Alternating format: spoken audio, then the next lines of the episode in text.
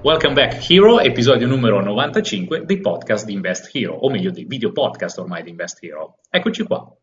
Benvenuti, benvenuti. Sì, ormai ci abbiamo preso un po' l'abitudine con questi video podcast, quindi credo che manterremo per un po' questo format. Quindi, Hiro, se ci stai ascoltando, eh, comunque da, dalle tue cuffiette perché stai guidando, perché stai facendo altro, sappi che eh, ci trovi anche su YouTube. Eh? Quindi, se vai su YouTube www.investiro.it, ormai stiamo facendo tutti i video podcast e non solo, c'è anche un altro bel po' di materiale esclusivo che insomma vai a guardarlo perché c'è tanta roba, ma oggi, e tu magari se ci stai guardando già lo sai, ma se sei in podcast non ancora, abbiamo eh, un ospite speciale che è qui con noi. Esatto, esatto, infatti qua abbiamo Eugenio, ciao Eugenio, come va? Ciao a tutti ragazzi, ciao, tutto bene, tutto bene.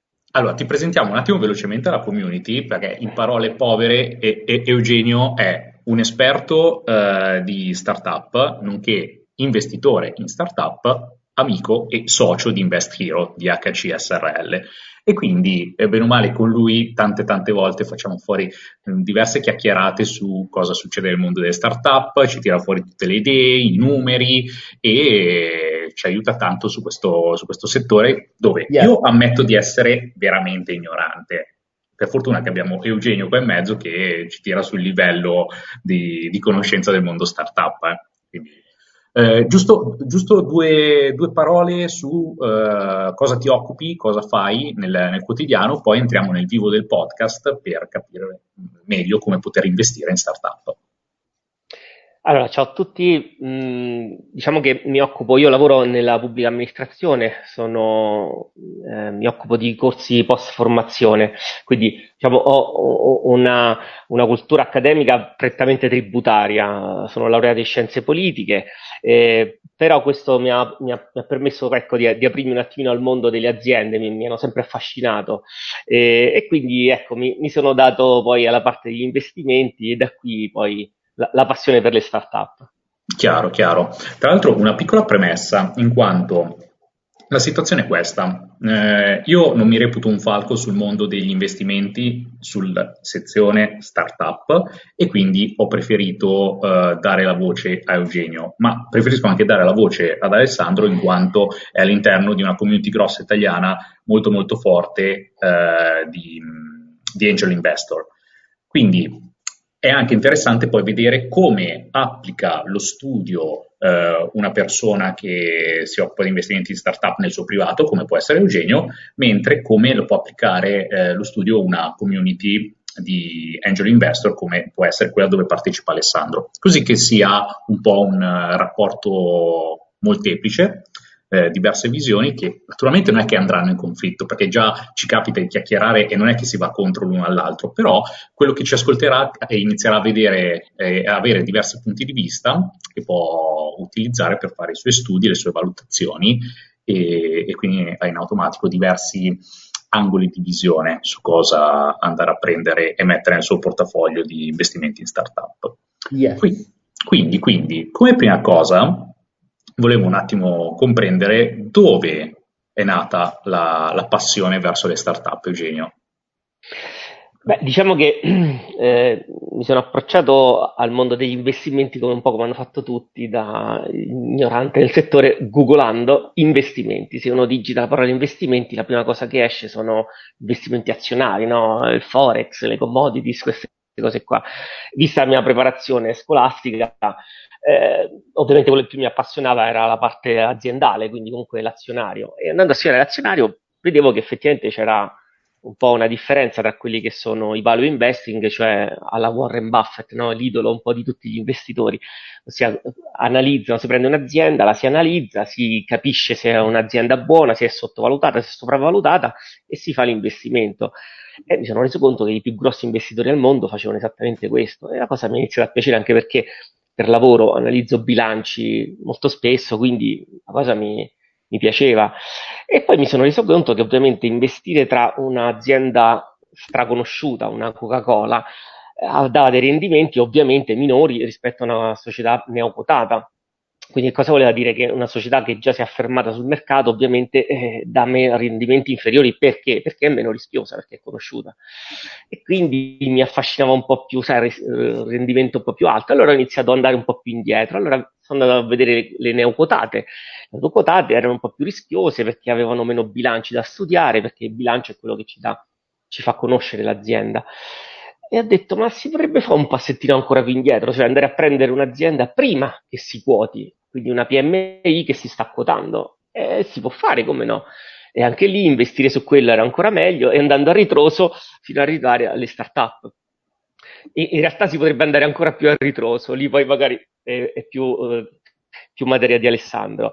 Ehm, però poi per me sarebbe diventato eccessivamente rischioso, eh, perché invece lo, l'investimento in startup come eh, lo stanno, si sta permettendo negli ultimi anni è un qualcosa che non esisteva fino al 2014-2015, era fantascienza, cioè chi è che poteva investire in aziende? Soltanto grossi imprenditori, eh, anche perché chi faceva un'azienda, da chi, da chi, doveva andare a chiedere finanziamenti? Non andava dal piccolo, dal retail, ovviamente doveva andare da grossi imprenditori che sapevano che erano dediti agli investimenti. Invece adesso è stata data questa opportunità con l'equity crowdfunding, questa opportunità è stata reso più democratico l'investimento e tutti quanti possono partecipare in quota parte con piccolissime quote anche di 250 euro all'investimento in società in cui si crede.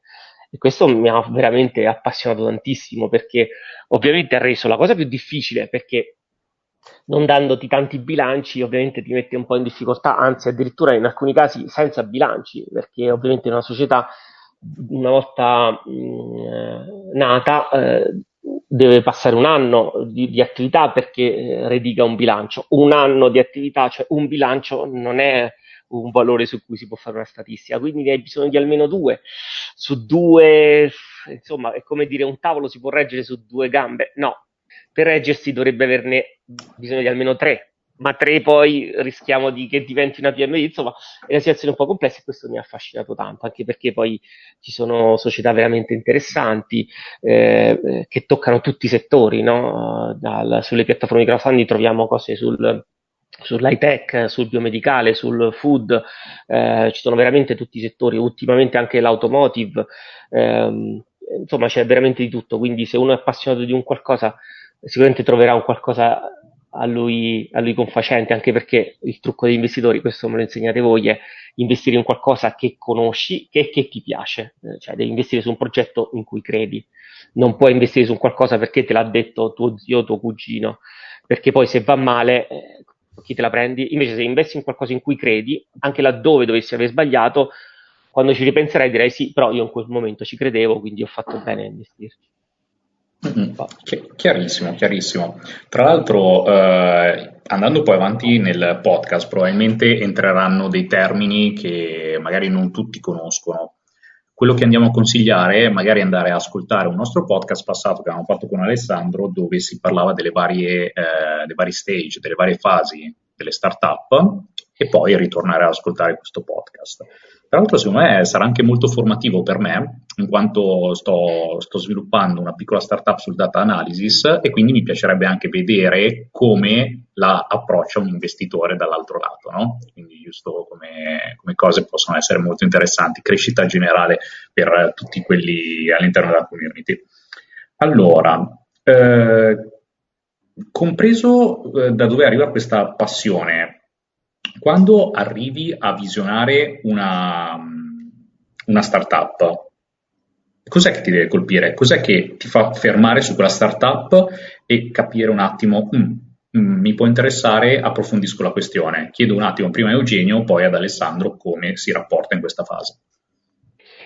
Allora, mh, mm, diciamo che il paragone che possiamo fare è come mh, quando vediamo una, un'auto che ci piace magari.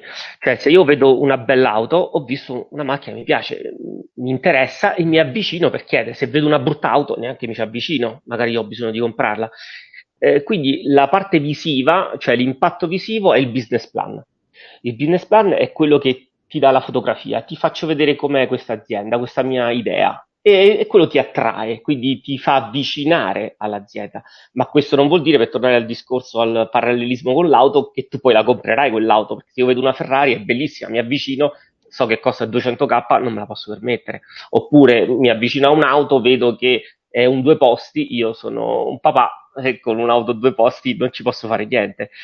E quindi ecco, il business plan eh, ti aiuta, mm, cioè ti fa avvicinare, ma non è certo quello che mi fa scegliere, anche perché il business plan, all'interno del business plan, magari per chi non sa cosa sia, è, diciamo la fotografia è l'idea, è la nascita dell'idea, ehm, cioè è la presentazione agli investitori, ossia io ho intenzione di fare questo prodotto o servizio, eh, nostro, la nostra idea è questa, la nostra vision è questa, eh, e questo ci attrae, cioè ci fa avvicinare però poi da lì a decidere di investire ne passa parecchio, perché se io vedo che l'auto è bellissima, eh, però poi magari è un'auto a metano, vicino a casa mia non ci sono impianti a metano, purtroppo la devo escludere a priori. E quindi cos'è, qual è la cosa che, eh, cioè l'attrazione è il business plan, ma poi cos'è che mi fa decidere? In realtà è il team. Perché il team? Io credo che il team eh, sia un qualcosa che di di fondamentale, cioè è praticamente la parte determinante per la decisione di un investimento. Perché?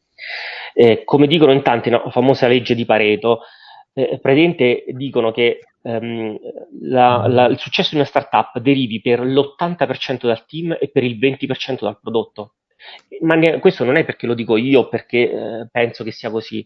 Eh, ne abbiamo comunque, la storia ce lo insegna. Basta vedere eh, l'idea di McDonald's, no? McDonald's, i due fratelli McDonald's che avevano inventato i panini, che avevano inventato il primo trasporto, non sono diventati miliardari. Lo è diventato un qualcuno che ha capito il business, che ha fatto, ha comprato negozi, che l'ha comprato nel migliore. Quindi non è l'idea, è come la metti in pratica eh, è la Red Bull. Red Bull è un'altra, cioè è, io sfido chiunque a aver bevuto la Red Bull una prima volta e dire oh quanto è buona. La Red Bull fa schifo. Cioè, però, vabbè, diciamo che il 90% non è una bevanda buona, eppure sono riusciti il team, tramite il marketing, tramite il marketing spinto, a rendere eh, la Red Bull una bevanda, cioè sei figo se ti bevi la Red Bull. Poi ci mancherebbe anche le sue proprietà, comunque è energizzante, ci mancherebbe. Però ci sono tante bevande migliori della Red Bull. La stessa Pepsi non è arrivata a fare quello che ha fatto Red Bull, nonostante 50 anni di storia in più. Quindi ecco, questo ci insegna come il prodotto sia sì importante, ma non fondamentale, quanto il team. Infatti mi fa ridere la gente che ha l'idea del secolo, secondo lei, e oddio no, questa non te la posso dire perché sei un'idea fantastica, non la posso dire perché se no me la rubano. Assolutamente no. Cioè, se c'è l'imprenditore con gli attributi, può diventare miliardario col pane, facendo un forno col pane. E non ho detto un, un esempio a caso. Adesso c'è una, stata una campagna di crowdfunding da poco chiusa su Forno Brit, adesso non vorrei dire la stupidaggine, praticamente hanno fatto una raccolta di crowdfunding di 3 milioni e passa di euro su un forno. Cioè, che è una cosa assurda. Eppure così, cioè, cosa vuol dire? Cioè, è il team. Cioè, se c'è un team con gli attributi, qualunque idea fa soldi. Non a caso esistono tantissime società, eh, anche la famiglia Benetton adesso hanno uno dei loro business è proprio rilevare società che stanno andando male, le rilevano, le portano in cima, a, le, le fanno guadagnare e poi se le rivendono. Mm-hmm. Uno dei casi è stato, se non sbaglio, quello di Pittarosso. Eh, l'esempio di Pittarosso è stato rilevato dalla famiglia Benetton l'hanno preso l'hanno, perché stava fallendo, l'hanno riportato su e poi l'hanno venduta a non so quanto, per 3, per 4, non so quanto hanno fatto. Quindi ecco il team. Quindi cosa vai a vedere del team? Chi sono? Che background hanno? Anche lì è importantissimo. Cioè, se io su una startup che fa biomedicale, se vedo che nel team c'è il medico, l'ingegnere biochimico, il premio Nobel per la medicina, perfetto, mi fa piacere, hanno un'idea straordinaria però io dico, e chi la porta avanti questa startup? Chi fa marketing? Dove sta quello che già ha avuto una startup e l'ha chiusa con successo? Eh, quindi comunque ecco perché il team è fondamentale, fondamentale per me. Chiaro, chiaro. Tu invece Ale, cos'è che ti colpisce? Cos'è che vai a guardare sul settore startup o comunque allora, queste community cosa guardano? Con Eugenio ci siamo sempre conferma- confrontati un sacco di volte e, e, questo è stato uno degli argomenti eh, più significativi. Eh, intanto assolutamente, diciamo che il team impatta nella stragran maggior parte delle volte quasi la totalità, perché eh, come ha detto già benissimo Eugenio, un ottimo prodotto con eh, un, un team mediocre non va da nessuna parte, mentre un prodotto anche mediocre, ma con un team straordinario, skillato, eh, con multicompetenze probabilmente può diventare un'azienda milionaria, un'azienda che può fare grandi cose. Quindi il team è essenziale anche perché molto spesso eh, le aziende non eccellono perché il team eh, ha dei problemi interni, quindi non è proprio eh, né preparato inizialmente ma eh, magari non è neanche coeso, quindi è importante il team, quello che sono eh, le competenze pregresse, quello che è lo storico, quello che hanno fatto, ma anche proprio come il team internamente è in grado sostanzialmente di, eh, cioè quanto è legato, quanto c'è una visione comune, perché sennò molto spesso le start-up, ma così come le aziende normali, hanno dei problemi di percorso perché il team a un certo punto, eh, visto che c'è una visione non, non uguale per tutto, per tutto lo staff, eh, si disintegra e questo poi manda a, a rotoli completamente la startup.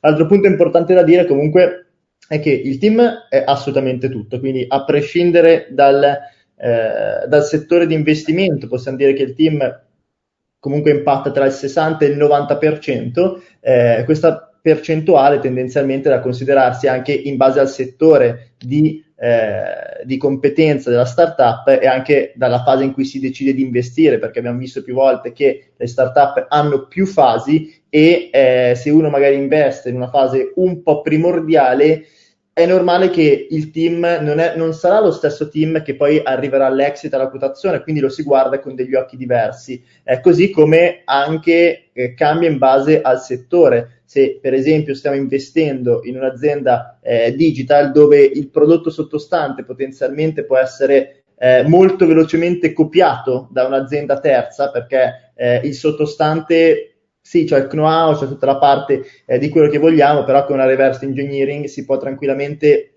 eh, risolvere e, e, copiare da un'altra parte. Quindi diciamo che sulle aziende digital il team è ancora più importante, per esempio, perché è il, quell'unione che deve andare molto veloce verso il prossimo step, verso l'exit, mentre magari eh, su un'azienda eh, su un, un settore come, come, può essere l'esempio del deep tech, ossia che sono eh, quelle aziende che investono sulla tecnologia, cioè che hanno come scopo, come, queste sono startup che hanno come scopo quello di creare un grandioso prodotto che poi può essere utile a, eh, a un'industria tendenzialmente. Le aziende che eh, creano deep tech perché creano quei macchinari, quei macchinegni, eh, comunque quelle strutture spesso fisiche che poi possono essere integrate eh, all'interno del processo produttivo di grandi aziende. In quel caso il team può essere leggermente meno impattante, ma comunque parliamo di percentuali che, ripeto, sono superiori al 50%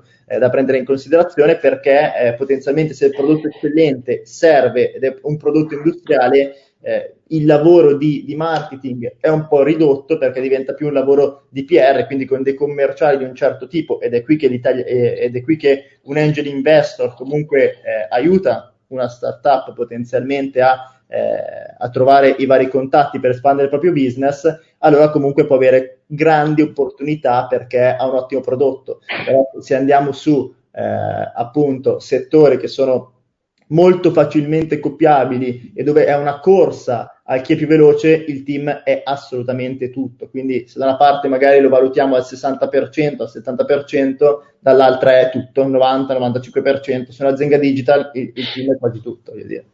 Chiarissimo, chiarissimo. E tra l'altro eh, hai parlato di fasi rapportate alla nicchia di, di competenza di una determinata startup e quello che un po' mi viene in mente eh, può esistere una fase preferita, non so Eugenio se tu hai una fase preferita d'ingresso o comunque tra le varie fasi che affronta una startup se pensi che se ne possa inquadrare qualcuna migliore rispetto a un'altra. Ovvio, prima si arriva meglio è, però nella realtà qual è il, il, il, la, la fase che più ti interessa da prendere in considerazione? Allora, è una bella domanda. Eh, come hai detto tu, ovviamente prima si arriva e meglio è, nel senso che mh, prima si entra e prima e più alto sarà il guadagno. Però, ovviamente, voi mi insegnate che più alto è il guadagno e più alto è il rischio, quindi eh, va un po' mediata questa cosa. Ehm, eh, come si fa a mediare? Infatti, tu mi dirai allora, beh, se poi il rischio diventa così elevato, allora nelle fasi primordiali non investirebbe nessuno. No, non è così perché nelle fasi primordiali ci sono degli investitori, ecco Ale ne, è un esempio, gli angel investor, perché loro si possono permettere di, di investire anche con questi elevati rischi? Perché al contrario delle campagne crowdfunding, ne, negli early stage, cioè nelle fasi primordiali, l'investitore, il business angel, può entra in contatto con i founder, eh, quindi comunque eh, collabora, sta con loro, parla, eh, esatto. gli consiglia, eh, uno, eh, cioè quindi comunque il rischio lo medi parecchio. C'è, c'è tanto, tanto, tanto lavoro di mentoring in quelle fasi. Esatto, invece un uh, investitore in crowdfunding ovviamente queste possibilità non le ha, quindi come fa a mediare questo rischio? Entra in una fase successiva Mm, voi ne avete parlato benissimo in un precedente podcast, non ricordo il numero, ehm, dividendo le tre fasi, no? le famose tre fasi della startup, no? l'early stage, cioè lo stage in cui la startup è nelle fasi primordiali, no? la famosa fase in cui investono familiari, amici e, e, e folli, eh, family, friends and foolish. E, ehm, e, lì ecco, poi ecco, subentrano gli angel investor e poi c'è un second stage. Il second stage è la fase in cui il prodotto è validato, ossia in cui il mercato ha dimostrato che è interessato a quel prodotto o servizio. Quella è la seconda fase. La terza fase invece è una fase ancora più avanzata, che è praticamente la fase in cui addirittura il prodotto è validato, funziona, si vende e addirittura ci stiamo avvicinando al break-even point. O addirittura in alcuni casi si è già raggiunto, però quando si raggiunge il break-even point già probabilmente non, si, non stiamo più parlando di una startup, stiamo parlando di una PMI. Quindi ovviamente la fase che più mi interessa, poi sono più interessato il second stage, cioè la fase in cui il prodotto è validato, c'è mercato e mi interessa diciamo, quell'area lì, anche perché è comunque è la fase in cui maggiormente le campagne di crowdfunding eh, si concentrano. Ma attenzione, le campagne di crowdfunding eh, si concentrano anche nei, nel third stage, tant'è che ci sono più round di raccolta, anche su piattaforme diverse la stessa eh, CleanBNB che si è quotata facendo per giunta un per 28 eh, da quando da chi è stato fortunato a capire che era la startup. Quando è che è andata a piattaforma CleanBNB? Su CrowdFundMe. Che anno era? Non mi ricordo. Il 2016. 2016. Quindi 4 anni hanno fatto un per 28. Eh, esatto, esatto. Ecco perché la bellezza delle startup qual è? È vero che c'è un rischio molto elevato, cioè, se dobbiamo inserirlo in un nostro portafoglio, poi magari ne parleremo dopo, però parliamo di investimenti ad altissimo rischio. Ma perché si fanno? Perché poi quella startup che ti va bene ti fa il per 28. Eh, quindi ci sta che, che, sbaglio 10 startup quando l'undicesimo mi fa il per 28. Mm-hmm. Tu Ali invece a, a, livello appunto di community di angel investor, eh, che fasi quindi è andata a toccare nello specifico? Vi muovete nettamente prima? Su... Sì, tendenzialmente le fasi sono una fase prima, quindi fase di, dalla, dalla, fase di seed alla fase di serie NA, poi chiaramente a volte anche lì per accordi con la startup ci può essere un doppio round, quindi dove entri in una fase già molto più avanzata e giochi un po' più sul sicuro, tra virgolette, però diciamo che eh, tendenzialmente questi sono i round, quindi un pochettino prima dove il team, sì, è abbastanza, tendenzialmente succede questo, il team inizia ad essere completo o comunque ci sono le figure principali, quindi ci sono founder, co-founder e eh, magari le figure essenziali per far funzionare il business, eh, c'è un po' di validazione di mercato, nel senso che se parliamo di un prodotto, io continuo a parlare della parte digital perché è, è dove tendenzialmente investo, in quanto sono i settori che conosco, eh, quindi investo principalmente nella parte digitale. Eh, quindi diciamo che magari c'è già eh, una validazione del mercato, quindi sono i primi 2, 3, 5, in alcuni casi anche 10.000 clienti se parliamo nella parte eh, digitale, quindi c'è già un, un po' di eh, il mercato c'è, può funzionare, oppure se parliamo invece di altri settori, come abbiamo visto prima, la parte eh, di deep tech o comunque eh, farmaceutico, mh, mm, magari eh, la conferma del mercato è ancora più debole, quindi non c'è effettivamente una prova in queste fasi di eh, ok, mi danno del grano, quindi il prodotto è vendibile, però ho un prodotto eccellente e ho dei feedback e dei brevetti e eh, eh, 100 ospedali che mi hanno detto che a queste condizioni me lo comprerebbero oppure lo sto dando a 20 studi medici, lo utilizzano, hanno questi risultati sui pazienti. Eh, in quel caso si valuta molto la tecnologia, comunque c'è un team che sta iniziando a prendere forma, mentre nelle fasi successive il team è già completo. Qual è il pro e il contro? Il pro è che sicuramente hanno una valutazione che è almeno la metà di quando vanno a piattaforma. Quindi se vanno a piattaforma di crowdfunding che sono 6, 7, 8 milioni di valutation, eh, in, in questa fase magari parliamo di 2, 3, 4 milioni, quindi o un quarto o la metà. Eh, chiaramente sono aziende che hanno un rischio più alto perché eh, magari non c'è abbastanza expertise all'interno dell'azienda ed è qui che infatti eh, l'angel investor interviene facendo, come dicevamo prima, il lavoro, eh, sì, metto il grano, ma non metto il grano e vai con Dio, cioè metto il grano però voglio eh, delle condizioni, voglio monitorare, voglio farti da mentoring, quindi da una parte ti apro nuovi canali per arrivare al risultato e per seguire il business plan, dall'altra parte eh, cioè devi, devi, seguire, mm, quindi ti apro un po' di strade, in più però alcun, sotto alcuni punti di vista mi devi ascoltare perché eh, danno, do, posso dare un input, posso darti eh, quel feedback che ti manca, cioè è molto un lavoro con l'azienda, è un po' come eh, dicevamo come, con, con, i vari investimenti, noi con Investiro eh, abbiamo sempre come mantra di quando puoi cerca di entrare all'interno dell'investimento per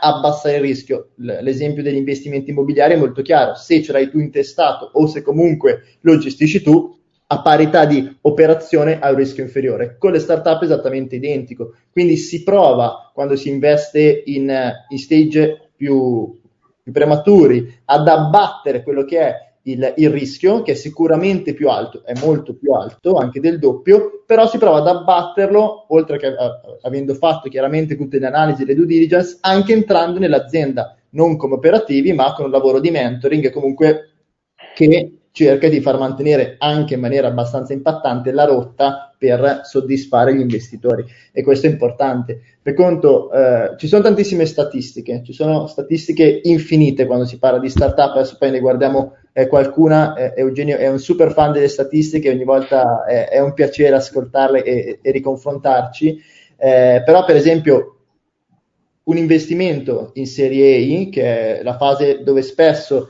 eh, le, le, campagne iniziano, quindi le, le, aziende vanno a piattaforma quando sono più o meno intorno a serie A, si calcola che eh, una delle statistiche più attendibili, che possiamo prendere su drom.com per esempio, che è, un sito che fa molte analisi lato eh, crowdfunding e comunque lato in investimenti in startup, ci riporta questo dato, questo dato interessante, che una startup che va a piattaforma o comunque che viene finanziata nella fase di serie A ha il 17% di possibilità di andare in exit, ok? Eh, e quando va in exit, mediamente parliamo di fare tra un, un per 10 e un per 15, quindi abbiamo un risk reward di 1.9. Vuol dire che se investo su 100, se investo su 10, raddoppio tendenzialmente. Eh, questa è la base. Se invece investiamo nella fase ancora prima, abbiamo una possibilità di che andiamo ad exit e quindi a risultato inferiore, anche della metà, però abbiamo una possibilità che quando l'azienda comunque mi va in exit perché viene acquistata da un'altra azienda, perché si quota eh, per mille motivi, la media dice fai per 23 per 25. Quindi hai, a parità di fallimenti, o meglio, su 100 se investendo in serie A me ne falliscono 80, se investo nella fase prima con il giusto controllo me ne falliscono 90, quindi ne falliscono di più, ma col fatto che il moltiplicatore è superiore, tendenzialmente si ha un risk reward leggermente più alto. Parliamo di un 2,5 confronto a un 2. Chiaramente mm. devi avere il capitale per investire eh, e diversificare su più, su più aspetti, su più asset. No, chiarissimo. Tra l'altro, eh, riprendendo in questione questo punto sui rischi, bisogna fare, secondo me, un uh, chiarimento perché anche a livello mediatico è un po' buttata lì così la, la questione. Infatti, mh, hai fatto presente delle varie percentuali in base ad alcune fasi, però mi è capitato di sentire che, tipo, se, sempre, sono i media che raccontano queste cose, eh, non so, il 90% delle, eh, delle start-up mh, mm, fallisce, non, non, arriva al termine, oppure, e, e, però dall'altra parte ho sentito anche che eh, l'80% delle start-up invece sono vincenti. Capisci ah, che questa, questa, cosa a livello eh, logico va a cozzare, perché? Sì. cioè, qual è la problematica in sé? Uh, dico quella, l'idea che mi sono fatto io, perché è verissimo, e poi sentiamo Eugenio. Allora, l'idea che mi sono fatto io è intanto è che viene definito come startup a, a convenienza un'azienda diversa, nel senso che eh, quando eh, deve fare eh, media, quindi ci deve essere la notizia mediatica che il 90% di startup falliscono, si intendono le startup intese come aziende nei primi anni di vita, aziende a caso, quindi a, apro un panettiere e eh, nei primi due anni fallisco. La media è questa in Italia, però è solo una startup, no, probabilmente solo una PMI che ha aperto senza grandi competenze, senza un, un, business plan serio e seguo la media nazionale. Fallisco perché non conosco le imposte, non conosco tante cose, va male. Diverso invece è la startup in senso tale, cioè quell'azienda che nasce già con un modello di business disruptive per eh, cambiare completamente un mercato o comunque impattare una nicchia di quel mercato. E in quel caso le percentuali sono assolutamente diverse. E Eugenio è un maestro su queste, quindi lascio parlarli. Sì, sì, no, hai detto benissimo. Um, il problema grosso è che ovviamente i media sono fatti da giornalisti che non necessariamente conoscono bene il settore, quindi spesso e volentieri si utilizza il termine startup in maniera impropria, cioè mh, per startup magari il giornalista medio tende a dirle, a nominare di società che hanno giovani con un'idea innovativa e una startup. No, eh, non è esattamente così. La startup ha dei canoni giuridici prestabiliti, cioè c'è una legge, anzi l'Italia in questo è stata eh, capostipite in Europa, una legge del 2015, e ha detto esattamente cosa sono le start-up, quali parametri devono avere, cosa, differ- cosa la differenza da una PMI. Quindi eh, la confusione si fa esattamente per questo motivo. Infatti poi molte statistiche vengono prese, statistiche serie, quelle ad esempio fatte dal Politecnico di Milano, eh, che anche pubblicate su testate giornalistiche nazionali, dove magari si dice l'80% delle startup ha successo. Perché questo? Perché vengono prese in considerazione vari startup al quarto anno, magari startup che sono state eh, messe sui portali di crowdfunding, quindi startup già avviatissime. Eh, l'esempio è Airbnb che, di cui parlavamo prima, e quella si è quotata in borsa. Il giorno prima di quotarsi in borsa era una startup. Ha fatto presente questo passaggio rapido e quindi veniva presa come startup. Eh, ecco perché quindi è semplicemente un, diciamo una, un, un, errore mediatico tutto qua. Però sicuramente il 90% delle startup fallisce vuol dire che il 90% delle società che nascono come startup eh, purtroppo non arrivano a, a ottenere i risultati sperati. Tutto qui. Mm-hmm, chiaro, quindi eh, ritorniamo un po' sulle solite questioni di media nazionale dove uno va a sviluppare un, un'attività imprenditoriale, è a rischio naturalmente imprenditoriale e quindi la, la, percentuale è altamente negativa, invece per quelli che hanno raggiunto determinati stadi magari sono già a piattaforma e quindi completano il processo a piattaforma, invece sono quelli vincenti che vanno a... Ecco, perché già quello, quello, è un filtro importante, cioè una startup che arriva a, a piattaforma e quindi eh, andare per esempio su una piattaforma di crowdfunding eh, ha subito intanto ha fatto dei percorsi perché arrivare lì vuol dire aver fatto degli step, avere un business plan serio, la piattaforma comunque fa una due diligence sempre più ferrea perché le piattaforme oggi, quelle serie in Italia, fanno a gara a eh, promuovere progetti che hanno un senso perché poi quando c'è un exit, ah io sono figo, sono la piattaforma migliore, attiri clienti. Cioè, quindi oggi le piattaforme sono molto serie e guardano molto bene chi si mettono in casa perché eh, poi fa la differenza quando una, una piattaforma di crowdfunding ha un tot di successo, un tot di fallimenti, cioè attirano, attirano una determinata clientela, visto che il loro business è avere quanti più clienti possibile che investono eh, dato che guadagnano delle commissioni, è importante. Infatti, eh, quelle sono anche sono delle statistiche interessanti. Mi dicevi, Eugenio, l'altro giorno chiacchieravamo su, sulla statistica, eh, quella del Politecnico che mi raccontavi, che per esempio eh, CrowdFundMe è quella che sta spingendo più in assoluto. Ecco, sì. magari se vogliamo raccontare questa statistica, secondo me è, è, eccezionale e rappresenta perfettamente il mondo del crowdfunding in Italia, che eh, appunto raramente, cosa rara, eh, è, stata, è molto avanti a livello europeo e mondiale come normative, eh, anche solo il credito d'imposta è interessante, poi magari ne chiacchieriamo perché c'è molta confusione, ma in realtà è uno strumento interessantissimo. Sì, praticamente questa um, statistica molto interessante um, ha visto che analizzando le 377 società che si, le start-up che sono andate sulle piattaforme eh, dal 2014 al 2020, cosa che magari poi diciamo anche questa cosa del 2020 che stranamente è un anno che sta andando bene, magari poi affrontiamo questo argomento, e, mh, si è visto che praticamente se un investitore ipotetico avesse ciecamente investito su tutte e 377 le società avrebbe ottenuto un 130% di, di guadagno. Se invece avesse investito soltanto, adesso non voglio fare pubblicità, ci mancherebbe soltanto per statistica, pur parle, avesse investito soltanto sulle campagne di crowdfunding avrebbe fatto il 170%.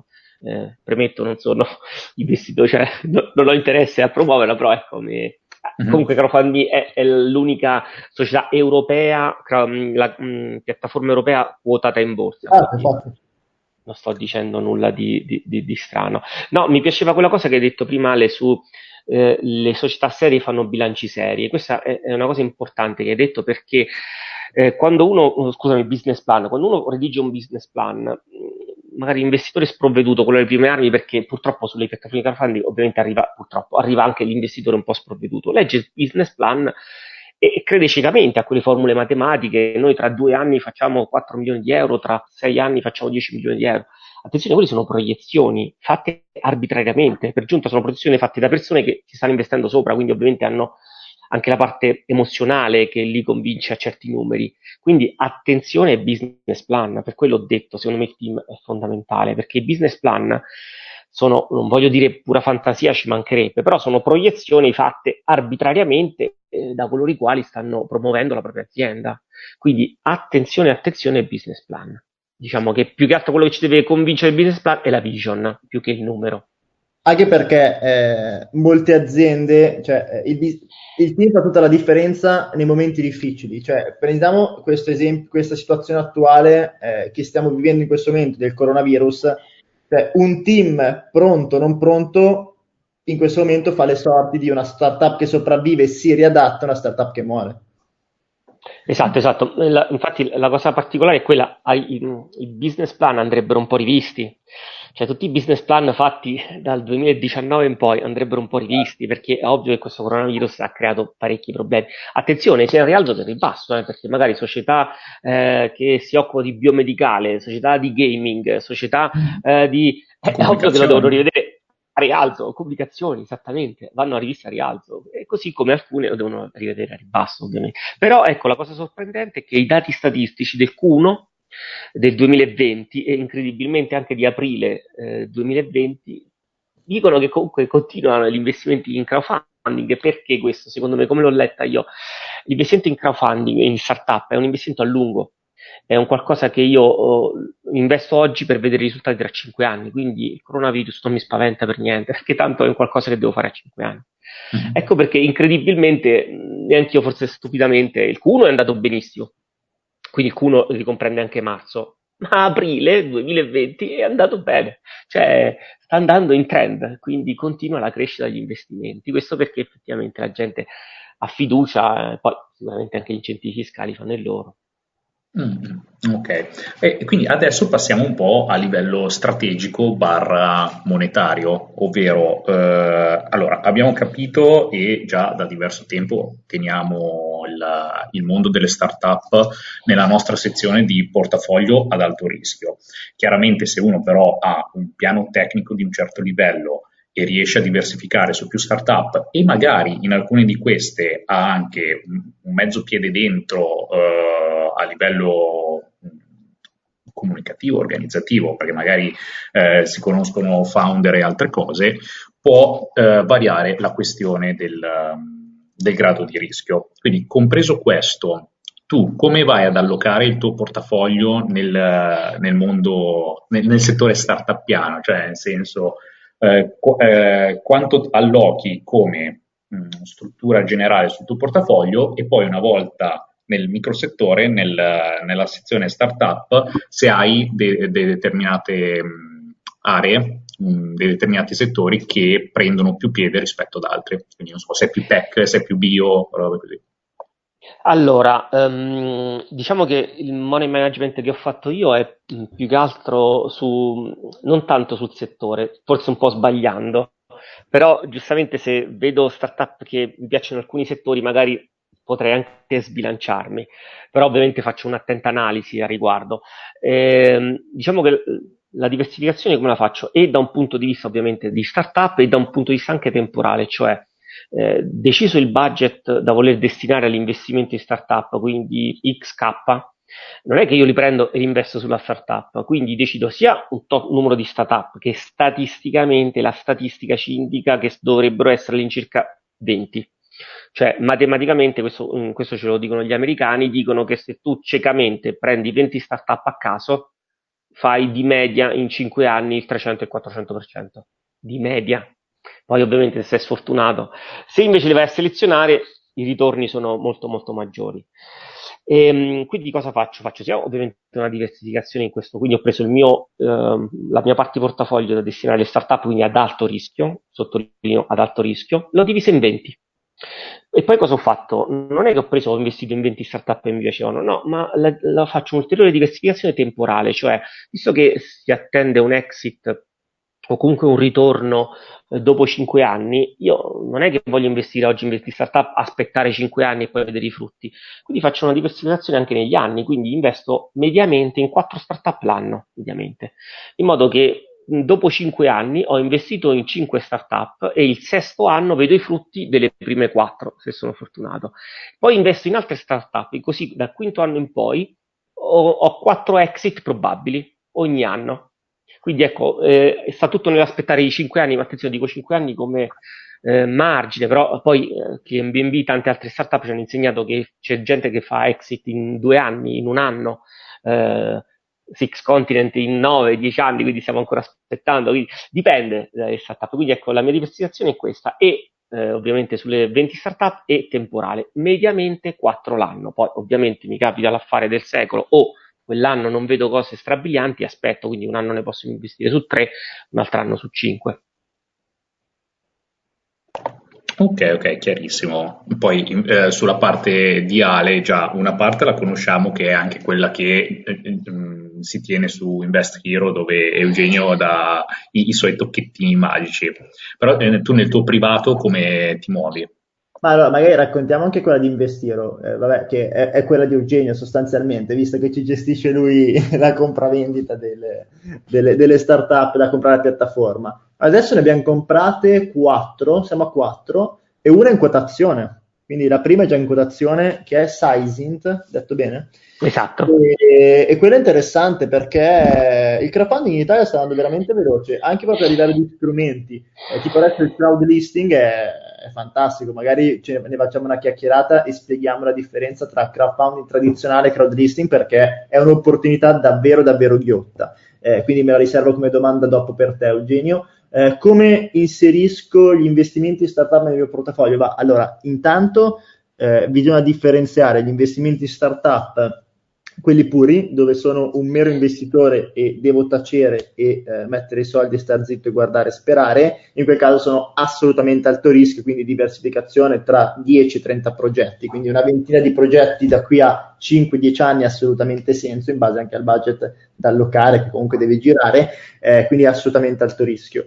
Mi è capitato, come, come è capitato anche a te, eh, da imprenditore, di investire in alcune startup in cui magari oltre a mettere il grano, a mettere i soldi, eh, aveva una parte, non so, dove una, una piccola eh, parte di consulenza, eh, avevo la possibilità di far quadrare la video, far quadrare alcuni aspetti, eh, fare anche in quel caso un po' da mentoring e quant'altro, in quel caso la posso spostare in base anche al grado di controllo che ho sulla singola startup tra l'alto e il medio rischio una delle startup su cui oggi sono diventato molto operativo è diventata praticamente una PMI, un'azienda, quindi a distanza di due anni.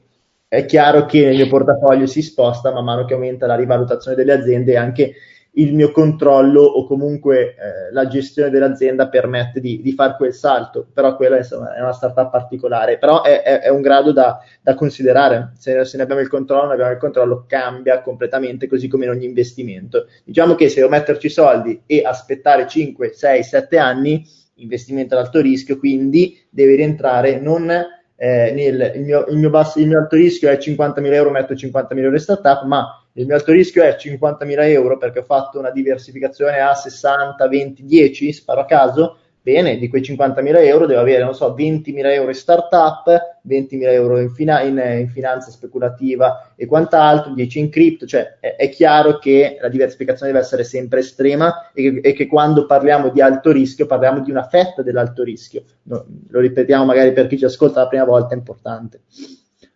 Sì, sì, Invece, eh, Eugenio del crowdlisting, cosa ci dici? Eh, il crowdlisting è una è una forma di finanziamento alle start-up che nasce da poco, o meglio, alle PMI. Eh, praticamente è una forma che ha lanciato Opstar eh, come piattaforma, ma um, sta iniziando a essere di interesse anche le altre piattaforme. Praticamente la, la dico in maniera banale, mi, mi scusino i tecnici, è il metodo mediante il quale una società raccoglie i fondi per quotarsi in borsa, quindi già con l'obiettivo di quotarsi in borsa. Quindi non c'è una previsione se tutto va bene ci quoteremo, no, no, proprio sta chiedendo fondi mh, necessari alla quotazione. E ovviamente è veramente, veramente interessante perché, perché mh, accedere a società, finanziare società che si stanno quotando rende il tutto estremamente più liquido, perché come abbiamo detto un investimento in startup è un investimento poco liquido, anche se ci si sta muovendo a riguardo, già eh, c'è eh, la possibilità di fare rubricazione delle quote, che è quel, quel procedimento tramite il quale eh, io posso vendere la mia quota societaria prima dell'exit, quindi magari la detengo due o tre anni, eh, se l'ho rubricata mh, mm, con una spesa minima di 30 euro, 35 euro, eh, non ho bisogno di fare passaggi societari tramite avvocati, notai e quindi andare a spendere migliaia di euro per magari un investimento di 500 euro quindi con il crowd listing, eh, scusatemi, con la rubricazione ho questa possibilità. È un po' farraginosa, devo dire la verità, però mi viene data questa possibilità. Il futuro sembrerebbe dar ancora più uh, liquidità a questo, come addirittura qualcuno sta iniziando a lavorare tramite blockchain alla tokenizzazione delle quote. Questo renderebbe estremamente liquido. Sì, si sta ragionando anche proprio a un mercato secondario pubblico. Esatto, e questo sicuramente aprirebbe tantissimo perché ovviamente molta gente... La mia non credo che lo permetteranno perché sentivo alcuni pareri di Consob del tipo poi c'è il rischio chiaramente che essendo startup non c'è un controllo sulle notizie quindi chi sa qualcosa vende lascia nella merda agli altri quindi è co- complesso la, la, regolamentazione sì poi ognuno lì ha la sua vision però sì mm, ti do, ti do ragione sì poi Consob è un po' la chioccia no? Uh, e questo è un bene e un male, nel senso per gli sprovveduti è un bene, perché la Consob ti controlla, ti tutela e, e evita tante cose, però per gli investitori più smaliziati o più professionisti è un, è un po' una palla al piede. Quindi diciamo che c'è pro e contro come, come tutte quante le cose. Assolutamente, assolutamente. Beh, allora, comunque questa chiacchierata è stata bella ampia e anche dettagliata sotto alcuni aspetti. Comunque, perché no? Mm, rinnoviamo un po' alla community nel caso se c'è l'interesse del mondo delle startup, quindi se ci stai ascoltando, ci stai visionando su YouTube, dove vuoi, scrivi qua nei commenti eh, il, um, se hai interesse sul mondo delle delle start-up, perché in tal caso faremo degli approfondimenti specifici eh, con Eugenio o con anche altre persone che lavorano attivamente in questo campo senza nessun problema, così che eh, possiamo darti una mano in più. Eh, oltre a questo, cosa importante, se non sei ancora iscritto alla community, devi farlo. Quindi www.investiro.it, compili il form, entri nella community e ci si vede lì dentro dove si chiacchiera di tante cose, tra cui anche eh, investimenti in startup e comunque comprendere un attimo quello Tra che succede. Tra qualche settimana iniz- avremo in intervista un paio di SEO di startup veramente ah, che racconteranno un po' la loro storia. Quindi seguici qui su YouTube, metti, eh, iscriviti al canale o se ci stai ascoltando eh, su, su Podbean o comunque ovunque ci stia ascoltando in podcast, vai su www.investiro.it, iscriviti alla community perché inizieranno una serie di live con professionisti in vari campi, tra cui anche appunto SEO di startup che ci raccontano un po' dietro le quinte perché eh, è bello eh, scoprire la parte di eh, cioè è bello parlare di investimenti e quindi anche un po' di speculazione sulle varie aziende eh, in maniera positiva, chiaramente sempre in, in, chiave proattiva, però è bello anche vedere l'altra parte, cioè chi sta facendo il percorso inverso, cioè chi sta raccogliendo o prendendo capitali per realizzare quello che è il suo progetto di vita e comunque la sua eh, distruzione, il suo, il suo, la sua vision disruptive di un mercato che sta innovando. Ed è fighissimo, infatti avremo, vabbè non facciamo troppi spoiler, però seguici perché ne varrà la pena, iniziamo una serie di interviste veramente belle, veramente interessanti. Assolutamente, quindi adesso che dire, io prima di tutto ringrazio Eugenio qua presente che ci ha dato una bella panoramica di quello che succede. Grazie, noi, noi, ci continuiamo a sentire nel nostro gruppettino tra soci per darci le nostre idee, i nostri spunti e con tutti gli altri hero ci sentiamo nella community e ci vediamo al prossimo video podcast. Ciao Heroes. ciao. Ciao. ciao.